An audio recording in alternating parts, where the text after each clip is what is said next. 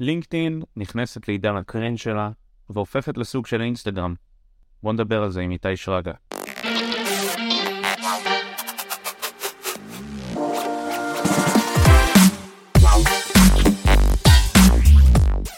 שלום איתי. שלום אורי. בוא נדבר על לינקדאין. 52 מיליון משתמשים בשבוע. 230 מיליון משרות מדי חודש שאנשים מגישים מועמדויות אליהם. הכלי הזה, שהוא נועד להיות כלי מקצועי לעולם התעסוקה, משתנה מאוד ב- מאז תחילת הקורונה, בעצם מאז טשטוש הגבולות שבין בית לתעסוקה. זה התחיל באווירה מאוד אסקפיסטית, שאנשים אה, היו מייצרים איזושהי בועת הייטק הורגשה מאוד בלינקדאין, שאנשים מייצרים לך תחושה של פורמו, בעצם לינקדאין הפכה לסוג של אינסטגרם, שהחיים, חיי העבודה שכולם נראים נוצצים. וזה הגיע עד הלום לזה שהרבה מהפיד כבר. בעברית, למי שבישראל, ולמה שכונה במגזין פורצ'ן כעידן ה cringe של לינקדאין, ולינקדאין גם לא מתכחשים לזה, הם עשו על זה טיק טוק משעשע. לינקדאין נמצאת במקום אחר היום. אבל בוא תיתן לנו קצת רקע על לינקדאין. זה, זה באמת הכלי המקצועי בידיעה אה, גם לאנשים שבעיקר, כאילו בעיקר עסקים, אבל גם כאלה שמחפשים עבודה. כלי בעצם שמע, שמאגד את הכל עד לפני, כמו שאמרת, עד לפני הקורונה, זה באמת, אה, לדעתי, כאילו זה, זה משהו שלא השתנה אולי. זה בעיקר כל עניין השואו-אוף. אה, זה משמש כמעין כרטיס ביקור לכל אותם עסקים. זה, זה היכולת שלהם להראות את uh, כל, בעצם, כל, כל מגוון היכולות שלהם ואת העוצמה שלהם. להראות את זה הן בנתונים והן בפוסטים והן בכל דבר שהוא שבאמת uh, מבדל אותם מכל השאר. ובאמת משמש ככרטיס uh, ביקור לכל דבר ועניין. וגם למחפשי העבודה. אז זה היה המקום האולטימטיבי. לפני זה זה היה באמת בעיקר בהייטק. אבל זה הלך והתרחב עם הזמן ועם השנים ליותר ויותר ויותר מקומות. ככה שבאמת אפשר למצוא עכשיו למגוון משרות, אפשר למצוא עכשיו מגוון משרות במגוון תחומים אה, בכל מה שקשור למציאת עבודה. לינקדאין ממש משתנה, ממש ממש משתנה ממקום באמת של נטו מקצועיות ונטו נטו דברים מאוד מאוד נקרא לזה יבשים. זה פשוט הפך להיות מיקסאפ של הכל מהכל. ממש הכל מהכל. בין אם זה עכשיו עבר מאנגלית לעברית, בין אם זה... זה, זה הפך להיות באמת כמו סוג של אינסטגרם. מה, מה אתה חושב?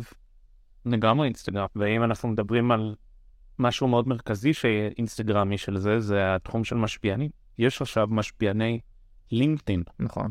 אתה היית משפיען. בעברי. כן, לא הייתי מיקרו משפיען, אני לא... זה לא... כולם מיקרו משפיענים. כולנו מיקרו משפיענים. בלינקדאין במיוחד, אה, זאת אומרת, ביל גייטס, שהוא גם הבעלים של לינקדאין, אה, מייקרוסופט היא הבעלים של לינקדאין, ולדמויות בסגנון שלו, יש אולי אינפלואנסריות יתר בלינקדאין, אבל יש הרבה מיקרו משפיענים שם. מה החוויה שלך כמשפיען? זה לא משהו שבחרתי בו ואמרתי, אה, אני רוצה להיות משפיען. אה, הייתי צעיר, הייתי זקוק לכסף ולמתנות, לא סתם. בכל מקרה, זה היה משהו שנכנסתי אליו באמת סתם בשביל לפרוק את הקריאטיביות שלי. אה, עוד לפני שהתחלתי את הלימודים בעצם של הקריאטיב בתרצה גרנות, התחלתי לכתוב פוסטים מאוד מטומטמים, מאוד אה, מצחיקים, מי שיגידו, בפייסבוק, ולאט לאט זה קיבל תנופה והצטרפתי לכל מיני עמודים שניהלתי אותם במקביל לכתיבת הפוסטים כדי באמת להכיר קצת יותר את העולם הזה. מה שקרה בעצם בזה שממש הייתי בתוך זה.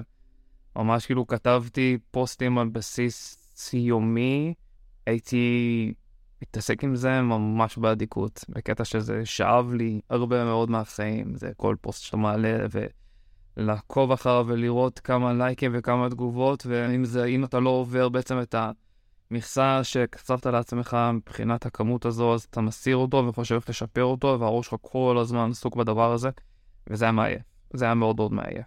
עד שבעצם התחלתי ללמוד, uh, ללמוד קריאיטיב, כי באמת הבנתי שבמהלך הזמן שלי, כאילו לקראת סוף התואר, שהתחלתי את כל הסיפור הזה של uh, לכתוב בפייסבוק, ושם בעצם הבנתי שוואלה, אני אשכרה יכול uh, לעשות מזה כסף. הלכתי באמת ל... רעיון עבודה שידידה סידרה לי, ולא היה לי שום מושג בכלום. ושם בעצם הכווינו אותי אחרי שהלכתי לרעיון עבודה שמיותר לציין שלא התקבלתי. אה, בעצם אמרו לי שלמה אתה לא הולך בעצם ללמוד את זה. אז הלכתי ולמדתי את זה והתאהבתי במקצוע. אה, ומאז... זה עד הפסקת להיות פשוט. מאז אני בתחום, כן זהו בדיוק, אני מגיע לזה, אז כאילו ברגע שהגעתי לתחום ואשכרה התחילו לשלם לי על להיות קריאטיבי, אה, קצת ירד לי מכל העניין. אז שוב, באמת בגלל הקטע שזה שואב, את, שואב אותך ברמות אחרות, וכאילו גוזל כל כך הרבה דברים, ופשוט עם הזמן הייתה בעצם איזושהי דעיכה קלה כזו. אז באמת הפסקתי לכתוב, ומאז אה, כמעט ו... כמעט, אני כמעט ולא כותב שום דבר.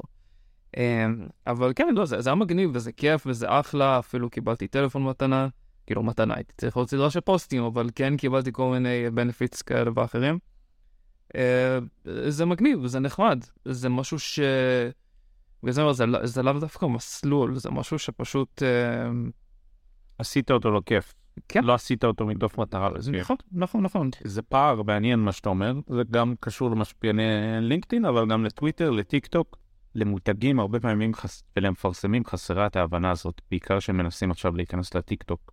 שמשפיען עושה את זה, משפיען טוב אה, ומצליח, בדרך כלל הוא עושה את זה לכיף שלו. נכון. ורק אחר כך למותג האישי שלו ולמכירות שלו. מנצל את הכוח, הוא יכול לנצל את הכוח שלו, אם ניקח מקרי קיצון כמו... אה, טוב, לא נדבר על ריאנה ו... כן, לא, זה, זה, זה, זה... והקרדשיאנס, כי הם... אה, זה קיצון, כן. הם לא, הם לא משפיענים, הם מפורסמים שפשוט יש להם כוח רב בפלטפורמות. אבל אני מדבר על הטיקטוקנים, צ'ארלי דמיליו ו... וחבי, הם עשו את זה לכיף שלהם, ובסוף הם הצליחו הם, למנף את זה, להרוויח הרבה כסף. אבל בן אדם, אני רואה הרבה מותגים שמנסים לייצר מש, משפיענים יש מאין, אבל זה בא במטרה למותג. ואם ניקח את זה למקום של לינקדאין, יש את העניין של לייצר את המותג האישי שלך, brand. Um, זה נהיה Buzzword מאוד חם.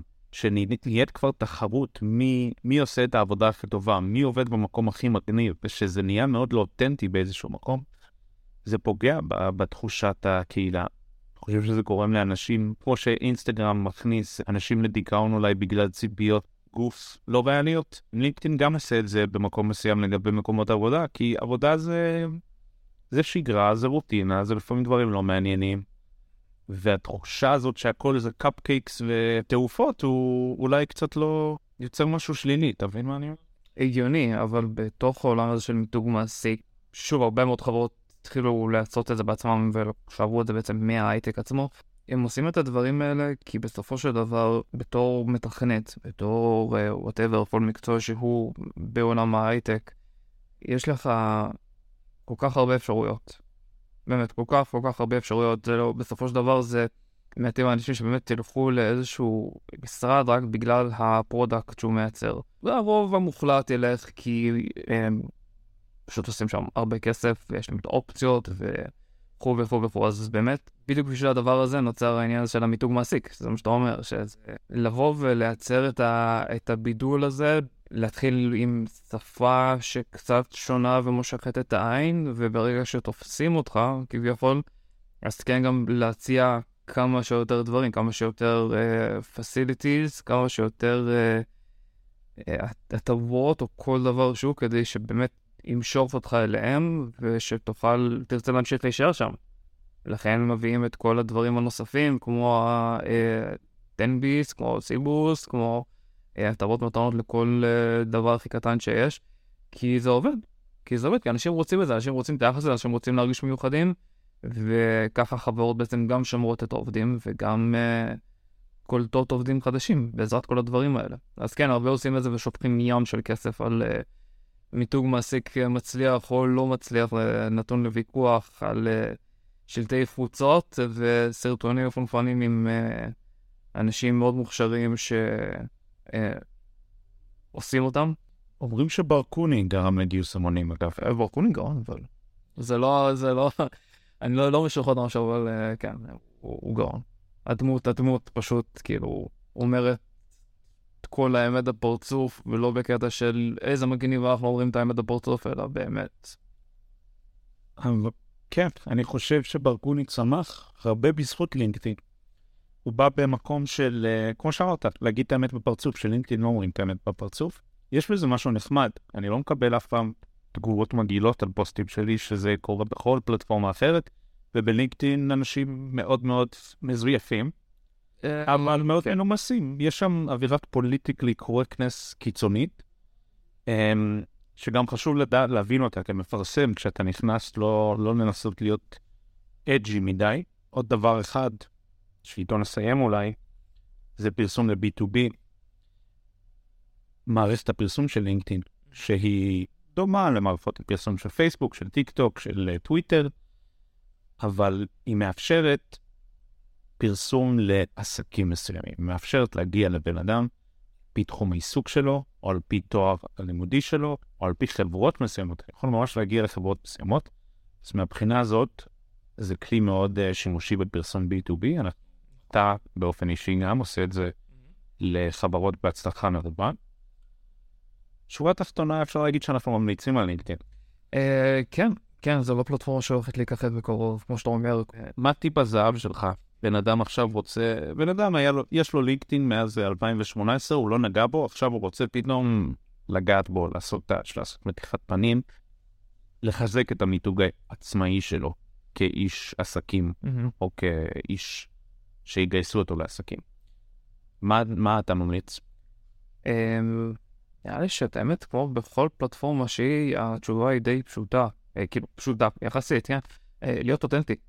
באמת באמת להיות אותנטי. לכתוב, גם אם אתה כותב דברים, אל תבוא בצורה של... אה, נקרא לזה, לא, לא מתנשאת, אבל שבאמת אתה כותב את החצי שקט שלך על כל מיני דברים שקורים אה, בעולם, או דברים שנוגעים אליך בצורה מאוד... אה, שופטת או מחנכת. באמת באמת להיות כאילו הכי אתה שיש. זה לבוא ולכתוב דברים שנוגעים לתחום העניין שלך, לתחום שאתה מתעסק בהם, אה, לשתף את מה שקורה איתך ב...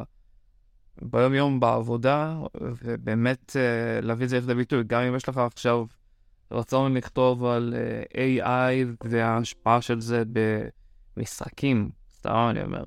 אז, אז כן, תבוא ובאמת תהיה אותנטי, תגיד באמת את, ה, את הדעה שלך, זה בדיוק כמו, באמת כמו בכל פלטפורמה אחרת, אני חוזר על זה, אבל אנשים מריחים פרסום, מריחים אה, דברים לא אותנטיים מקילומטרים. אתה ממש יכול לזהות מתי מישהו סתם כתב הרבה טקסט כדי, הנה אני רציתי למלא את, ה, את הפוסטים שלי ב- בלינקדאין כדי שאנשים יראו שאני פעיל, אה, לבין אנשים שבאמת מביאים תוכן איכותי קצת קש... קצת, קצת קל ללכת לאיבוד בתוך עולם הלינקדאין, בתוך כל הנוטיפיקציות, בתוך כל, כל מיני דברים שלא מובנים ולא ברורים בכלל מה הם עושים אצלך בפיד. והדבר הזה זה משהו שבאמת מושך את העין, וזה זה לפחות אחד מהטיפים שהייתי ממליץ עליהם. אני מחזק ומוסיף, אני חושב שאותנטיות זה חשוב, וגם אה, לא רק שאותנטיות, אלא מי אתה. זאת אומרת, אנחנו רואים הרבה פוסטים על כל מיני נושאים. אם אתה מדבר בדיוק, בדיוק הבאת כדוגמה על AI בעולם המשחק, אומר שאתה גיימר מושבע, או שעבדת בחברות גיימינג. אה, אני חושב שהסיפור האישי הוא חשוב, הוא תמיד היה חשוב בסושיאל וגם בלינקדאין. אז איתי שרגא היקר, אורי פדרני. פרדני, פרדיק. רגע, מההתחלה. אף אחד לא יודע להגיד. בסדר. תודה, חבר. תודה לך.